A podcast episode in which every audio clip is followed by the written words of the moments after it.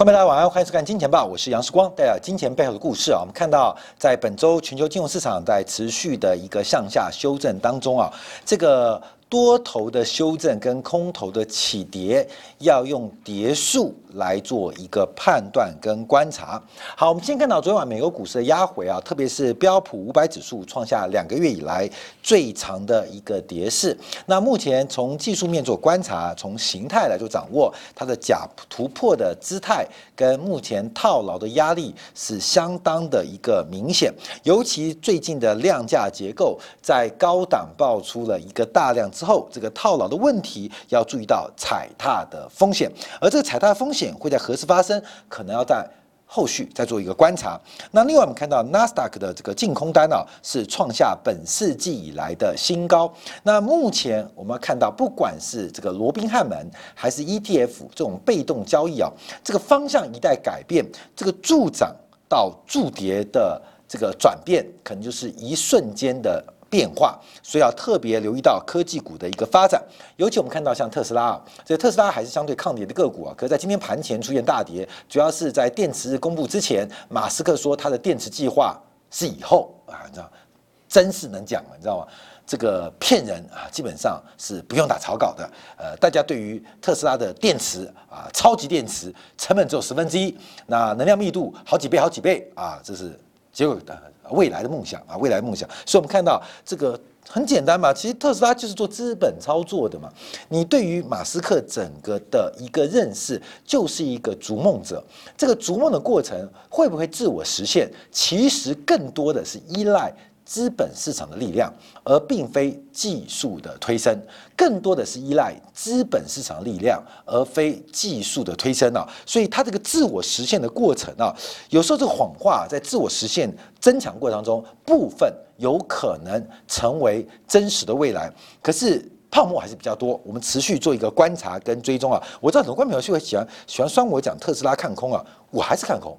就是看空，这个泡沫大小基本上跟时间长短没关系，它可能是一个很坚固的泡沫啊，泡沫固化，但它本质还是个泡沫，只是固化的泡沫可能很难以被戳破，但它就是一个本质的泡沫。好，我们看到美元指数的变化，因为这几天我们持续观察美元的转强啊，我们特别花了很多的时间跟很多的专栏来跟大家分析啊流动性的转折。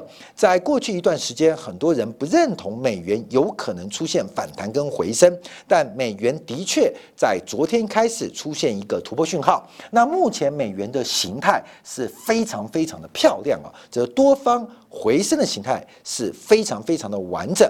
那我也看到这个大陆的观众啊，在我们知识星球啊进行了一个画线，画得非常漂亮，就是美元指数正在做出长期下降轨的突破。美元为什么会转强？我今天中午还跟我一个金融业的好朋友吃饭，他说：“世光啊，你这个美元看得真是准啊。”那为什么美元会转强？我们可以简单来做观察。有的是可以从这个理论来做一个衍生，更重要的是美国进入一个长期收缩期，货币周期的顶点，财政周期的这个极致，它进入一个长期的收缩期。所以在过去啊，上礼拜我们在金铁杆部分上了2堂经济学课，一个是凯因斯经济学，一个是海耶克代表的供给侧经济学。什么原因？就这个市场，美国的长期正在进入一个收缩结构，这是国力下滑的一个表征，也是被迫的一个收缩阶段。或许美国还在增长，可相对于其他新兴国家，特别包括了中国、包括了印度、包括了东亚其他新兴国家的一个经济实力的扩增，使得美国必定会走向一个长期的收缩过程。我们要注意到，一个长期收缩的货币，长期国力收缩的货币，基本上会出现一个比较强势的表现。那这个有机会啊，我们再跟大家做一个观察跟解读啊，所以要特别注意到美元长期结构的改变会不会在目前来到一个极致？那面对的有理论上的一个环境，宏观环境的一个变化，就是全面的凯因斯时代，海耶克代表的自由市场逐步的退出。好，这是宏观的角度。那另外一种角度是美元流动性的紧缩，美元流动性的紧缩。我提到啊，不管是债务，包括美元发行。只要关心存量的都是老百姓，关心存量的都是老百姓。QE 好大，7兆，老百姓关心。美国联邦债务突破22兆美金，老百姓关心。政府只关心增量，财政部只关心美国联邦债务还有多少增量空间，如何发出新债。对于美联储来讲，只关心美元的增量。存量不重要，只关心增量。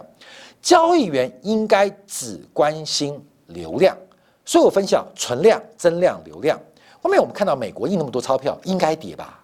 应该跌吧？必跌吧？跌到这个地下18层好不好？感觉像是啊，因为我们是站在死老百姓的角度，你才会关心存量。就我们关心啊，这个很多社会保险啊，包括了什么社保啊、劳保啊、健保会破产。老百姓为什么关心这种议题？那是一个存量逻辑。那存量会不会破产？看到没有？破产有很多种姿势。那个破产并不是你想象嘣爆炸的破产，很多像社会保险、像美元、像美债的破产，不是你想象的那种霹雳啊大霹雳的爆炸，宣布违约。不会是这样破产。破产有很多的姿态。看到没有？那个跌倒。有很多种姿态嘛，西施跌倒跟东施跌倒，一个惹人怜，一个惹人恨，你懂吗？所以跌倒的姿态很多，破产的方式很多，我们以后再提到。所以一个是存量，一个是增量，一个是流量。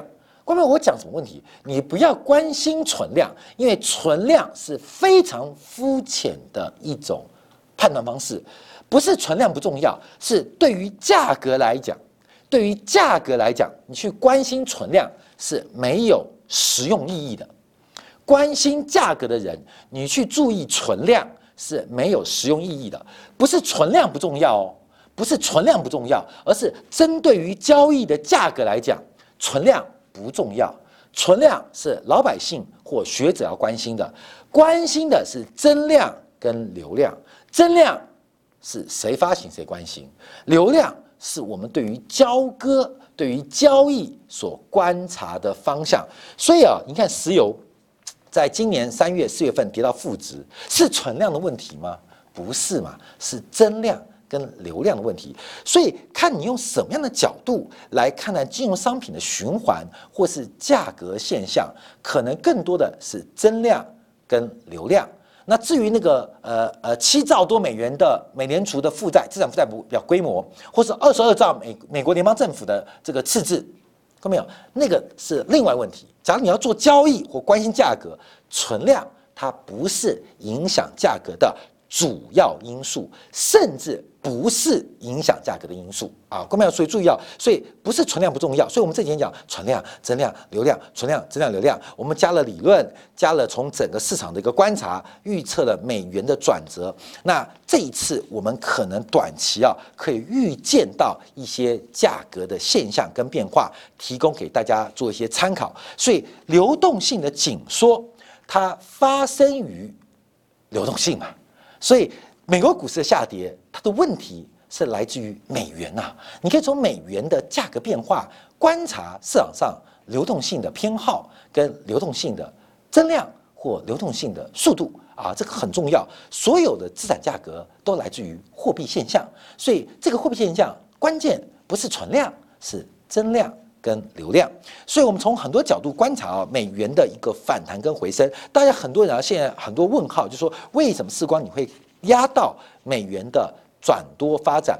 未来我们机会会不断的跟大家做补充跟观察啊，这个是我们目前观察到的现象，所以特别要注意到美元的反弹美元的反弹会有什么样的一个变化跟发展？因为美元一讲啊，它可能是横跨它的投资周期就很长，因为观众朋友投资周期可能是3周，可能是3个月，那可能至多不会超过3年。可是美元周期可能一拉会拉很长哦，所以我们只关心短期的美元变化，长期的美元变化它会影响到价值的设定啊，价值的设定。好，美元的转强其实意味着流动性出现一些风险跟变化，要特别做掌握啊。这个我们在昨天啊，就是美元的套，股市的坑。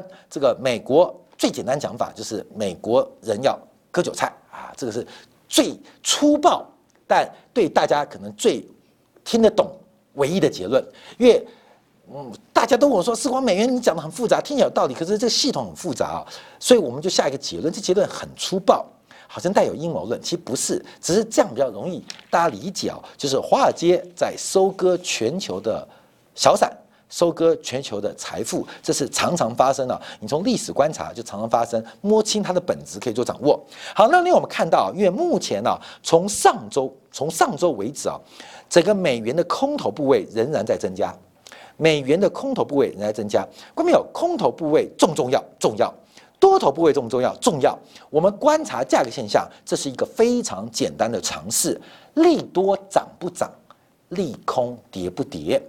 利多涨那就顺势，利空跌顺势；利多不涨，利空不跌，就要注意到一个转折。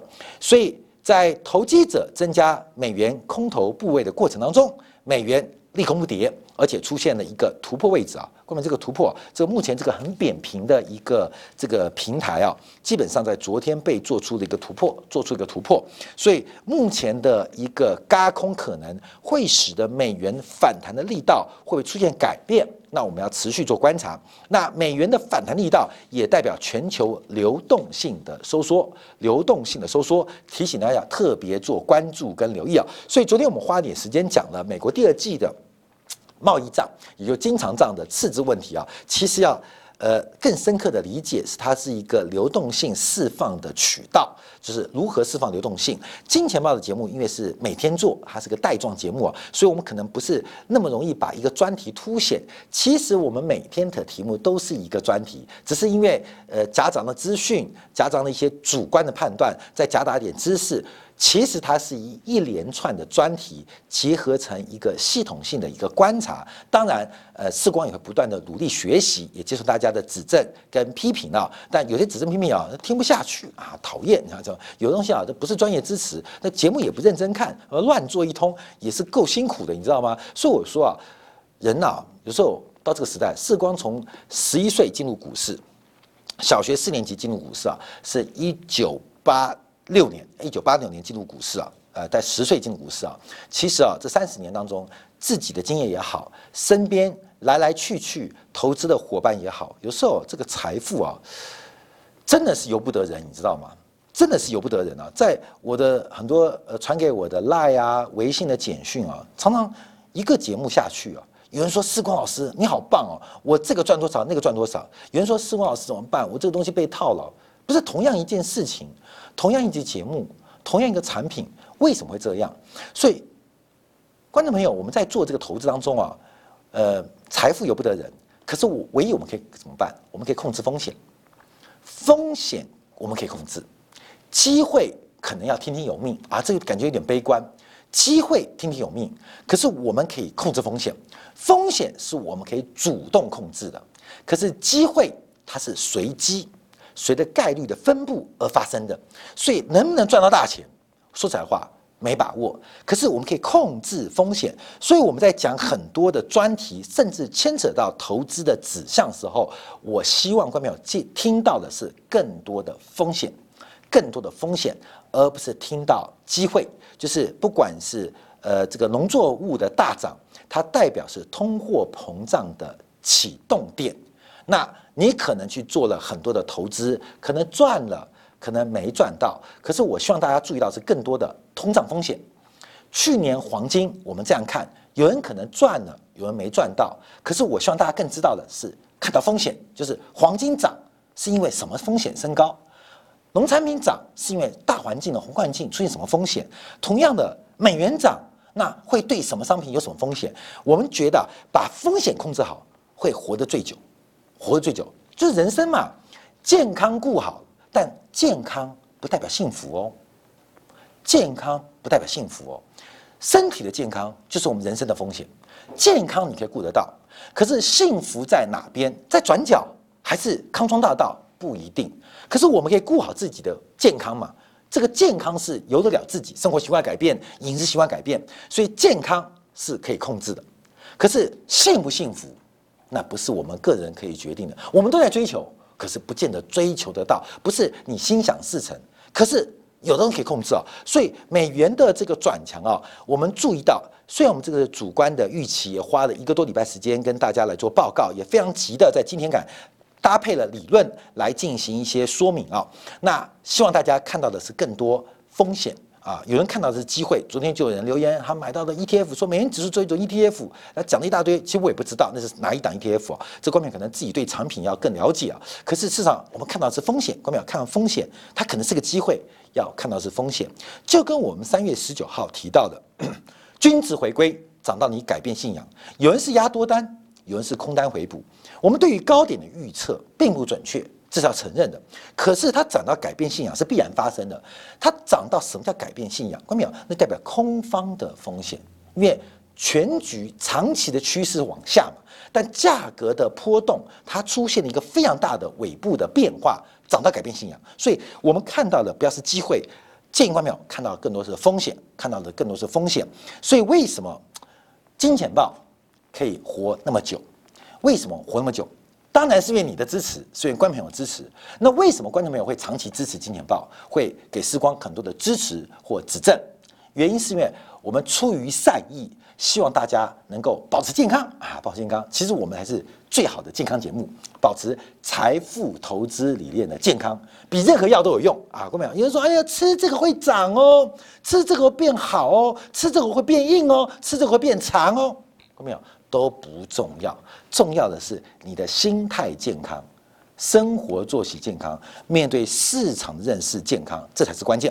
好，我们看到这个空头部位的增加，重点是价格出现反向，所以这个轧空的力道会不会成为美元回升或美元反弹的一个助力？那我们可以再做一个掌握跟追踪啊。好，另外我们看到这个随着美元的一个变化跟发展呢，我们看到这个包括了 VIX 啊标普的隐含波动率开始上升，那美元指数当然同步出现了走高发展。在过去一段时间，这个 VIX 跟美元指数啊，他们的相关系数啊不断的在做增强。为什么股市的波动率跟美元流动性开始加速啊，这个是另外一个问题，我们以后会来做专章的一个讨论跟追踪。可是我们这边要观察的是这一波的领头羊，从股市特斯拉到虚拟货币比特币，到贵金属黄金，到前期我们节目有过做过专题的木材，在过去一段时间都出现非常明显的修正。跟拉回，也就代表这一波多头的前锋，多头的这个主力受到极大的打击跟挫折，这对于牛市的发展，我们以角色扮演。以一个团队组合是非常不利的格局，也替大家特别做留意。那我们今天要观察到另外一个现象，我相信观众最近有注意到，就是全球金融股啊出现了一个非常大的一个丑闻，非常大的一个丑闻，就是由美国财政部金融犯罪执法局这个意外被流出的机密文件，使得银行股指数出现非常大的一个下调。我们等一下要讲这个事情啊，就是有关于全球可能涉及2兆美元洗钱的非法行为，而银行业站在一个这个帮助犯罪的可能嫌疑角色。可是我们在讲这个题目之前，我们先要观察银行股最大的风险。银行一听就是存跟贷之间的中介角色，有人有存款需求，有人有借款需求，在存跟借当中，商业银行或是准金融机构扮演的一个中介角色。所以在一个商业银行体系当中，我们常提到这叫做间接金融，这是一个狭义的讲法，也可以广义的来进行间接金融定义的放大。可是商业银行它就是一个间接金融的制度，在过去一段时间直接金融兴起，那直接金融兴起包括了债券市场，包括了权益市场，也就是股票市场，这个资产跟负债的这个拥有者可以直接在市场进行公平公开的交易，所以股票市场、债券市场我们常常叫做直接金融。好，直接金融比较优越吗？间接金融比较落后吗？有中介者的角色到底好处坏处在哪边？我们跟大家报告，直接金融的扩展它有个先决的假设，就是市场的效率跟市场的资讯透明度，它来到了完全公平。在这个前提之下，直接金融它会变得非常非常的合理，不管对于资产端跟负债端会非常合理。可事实上，这个市场有可能绝对效率吗？这个市场每一个参与者都可以绝对理性吗？这个市场的资讯绝对的公平吗？既然不可能，就会产生风险估值的偏差。所以间接金融的稳定存在是一个非常重要的方式，有中介者的存在，它可以透过专业化或规模化，专业化认识成本，规模化降低成本。所以我们看到，在过去一段时间，在直接金融兴起当中，在间接金融逐渐被取代过当中，其实银行本身的定位跟利基就出现非常大的压力。而更重要的是，全球资产价格的风险受到流动性刺激，出现严重的价格泡沫。流动性的风险带来的是价格泡沫。可是我们看到大量的资产，它本身的现金流是不足的。从土地、从房地产可以做此判断。从新冠疫情之前，去年下半年第四季到新冠疫情爆发之后，其所有资产的现金流都出现了断点，甚至出现长期现金流预期的改变，这使得资产跟负债的收益端不匹配。这个不匹配对于直接金融的效率非常不利，对于间接金融的中介者其实也产生非常不利的结果。所以大家要对于银行股本质做一个观察跟掌握。很多人用存股数来投资银行股，这可能是因为你没碰过金融风险啊。你碰过金融风险的时候，你会发现啊，以台北股市为例，每一个板块跟产业换过最多老板的，就是换过不是下市不是上市换过最多老板的一定是房企、营建股。第二个换过最多老板的就是金融股。所以金融股本身的系统性风险，其实这个常常是大家非常需要注意跟留意的地方所以金融股它本身碰到现阶段外部的资产价格受到流动性的刺激，跟资产本身所带来自带的现金流出现了资产负债不匹配的一个长期的恶化。另外，直接金融跟间接金融的冲突，让整个资产对于银行来讲，银行对于负债来讲出现巨大的成本跟风险。好，这是背景。所以银行股长期的发展要比较保守。原因在这个地方，但各国的银行跟各国的体制不同，所以我们不能完全的这样这个说明啊。可是要提醒大家对于银行股、存股的风险。好，但银行股最近大跌主要原因是因为包括了美国新闻网站跟国际的调查这个记者联盟针对美国财政部金融犯罪执法局流出了2657份，叫做这个 SAR。这个可疑活动报告竟然流出。从1999年，就是2000年到2017年这个总交易金额超过2兆美元。这个故事从到尾就是什么鬼扯，你知道吗？从到尾就是鬼扯的一个新闻好，各位朋友，我们讲几个鬼扯。这个先讲这个新闻。这个新闻原因是来自于这个美国财政部的金融犯罪执法局。你听这个名字就知道，它就廷尉嘛，大理事嘛，金融的大理事里面的文件，它的保密程度可以堪比国防部的机密，你知道吗？竟然会外泄。那怎么外泄的呢？很神奇。我跟你讲，很神奇，竟然会外泄。有人讲是吹哨子，是吹哨子。这是什么时代了？你可以把美国财政部金融犯罪执法局的资料，拿个 USB 和 download， download， 然后带出去交给记者，没有加密之前插进去，哇，好多机密哦。观众朋友，这是1980年代还是1990年代？这什么时代了？能够这样干呢？我们知道啊，现在对于这些金融执法机构，第一个，你要download文件都会有轨迹，都会有足迹。你download下来，这些文件都有加密，你拿出去没有加密系统是没办法打开的。所以这个文件的露出啊，很好笑，你知道吗？很好笑，就是高档卖完股票了，那要低档买回来啊。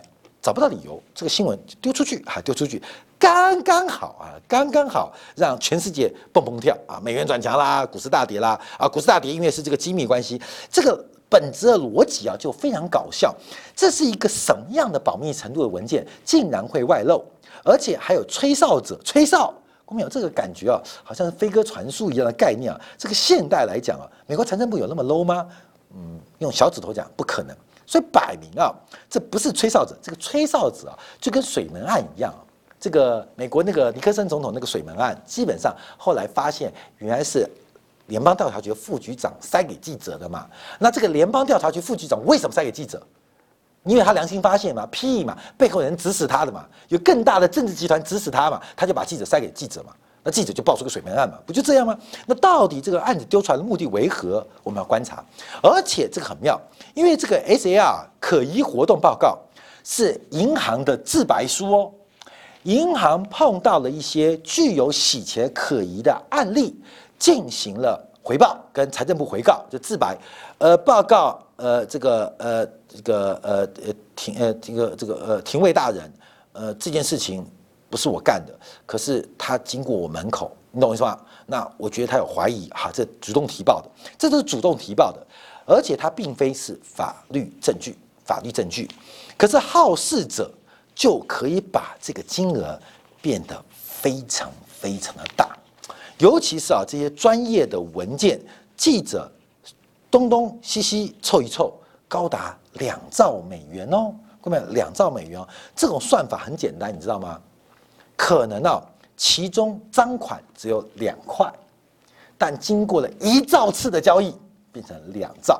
那记者当然不把事搞大，不叫记者，他就变2兆美金了。但这个事情啊，引发整个金融股的重挫跟大跌，主要原因啊，它有很多，就是因为帮助黑帮、帮助毒贩、帮助恐怖分子、帮助黑帮、帮助毒贩、帮助恐怖分子。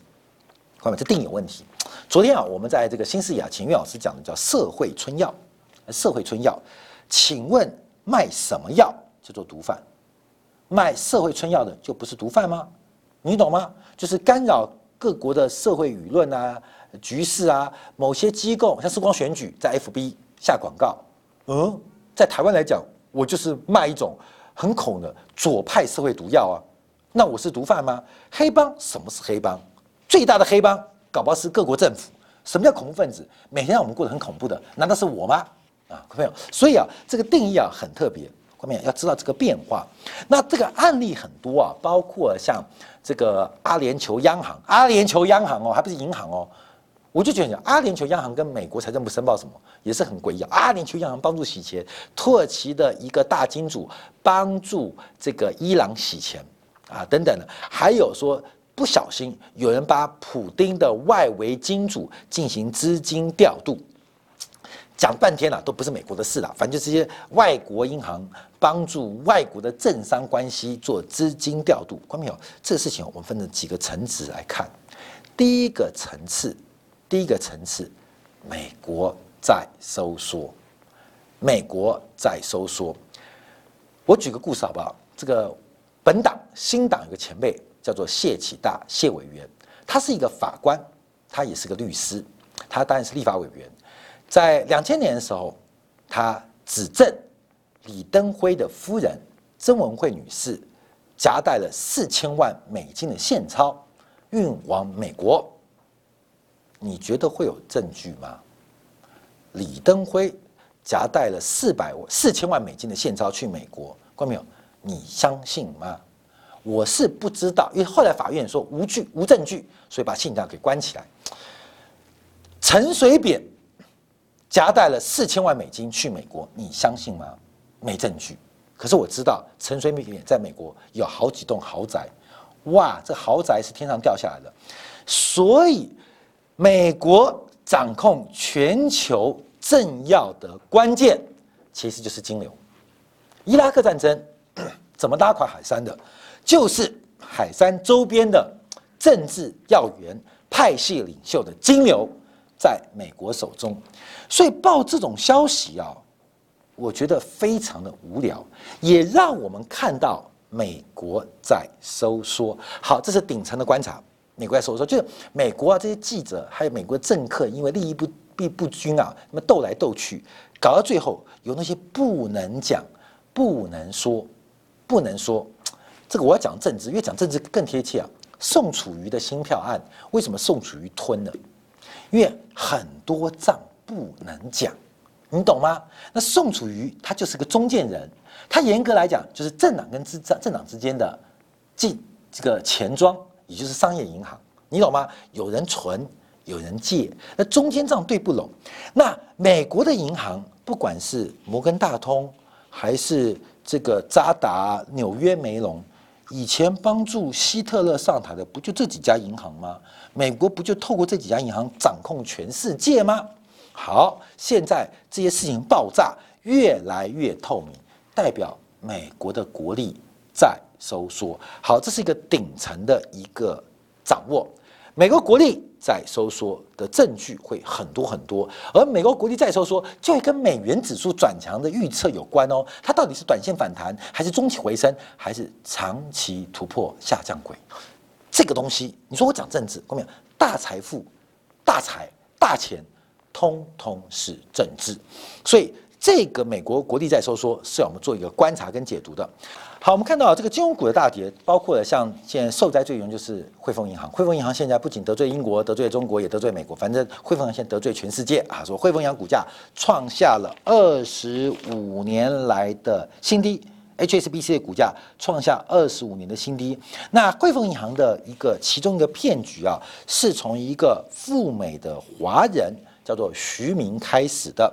那他假冒了一个福音教堂的牧师，然后表达自己在运营一家叫做世界资本市场的 World Capital Market 的全球投资银行，针对整个这个未来的虚拟货币啊，资本运筹会在100天之内得到100%的盈利，那就叫 WCM 的777的一个庞氏骗局，直到美国司法部正式追查之前，汇丰银行仍然在帮徐明跟徐明背后的犯罪集团在转移赃款，在转移赃款，也就是很多受害人第一时间的举报，包括司法启动调查，汇丰银行甚至主动了申报可疑活动报告，嘴巴说可疑，心里跟手继续在帮助这个庞氏骗局在做汇款。那他们主要是透过云计算的项目募集了8000万美金，而汇丰银行在事件爆发之后，仍然汇了600万美金从美国汇到了香港，所以这个汇丰银行它的内控出现严重的一个道德的瑕疵，引发了这个变化。看到没有？其实我不重要，重要我是要回应很多观众的留言了。包买包卖，摸低卖高，很多人挑战时光啊。看到没有？你行不行？你不要订阅我的节目。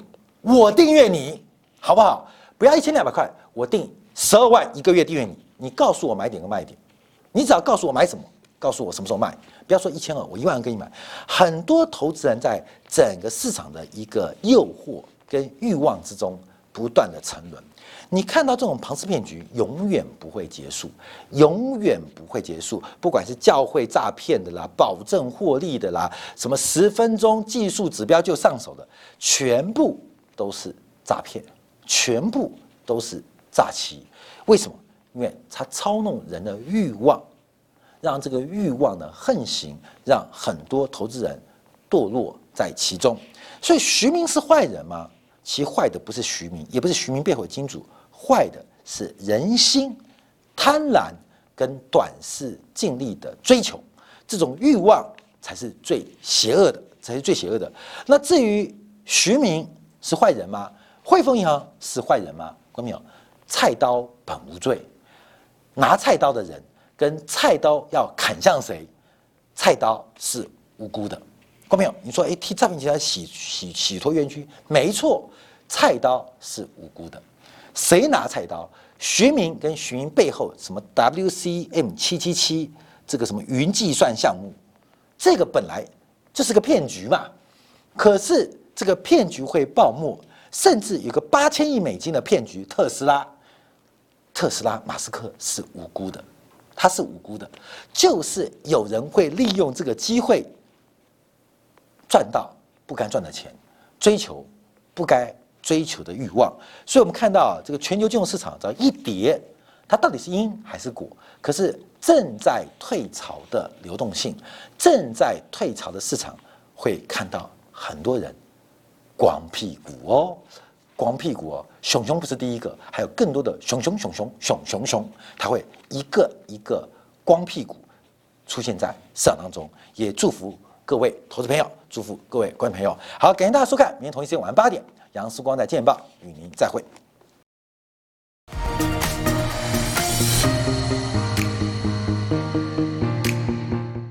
假如喜欢以上的影片，记得订阅、点赞、开铃铛，已经关注我哦。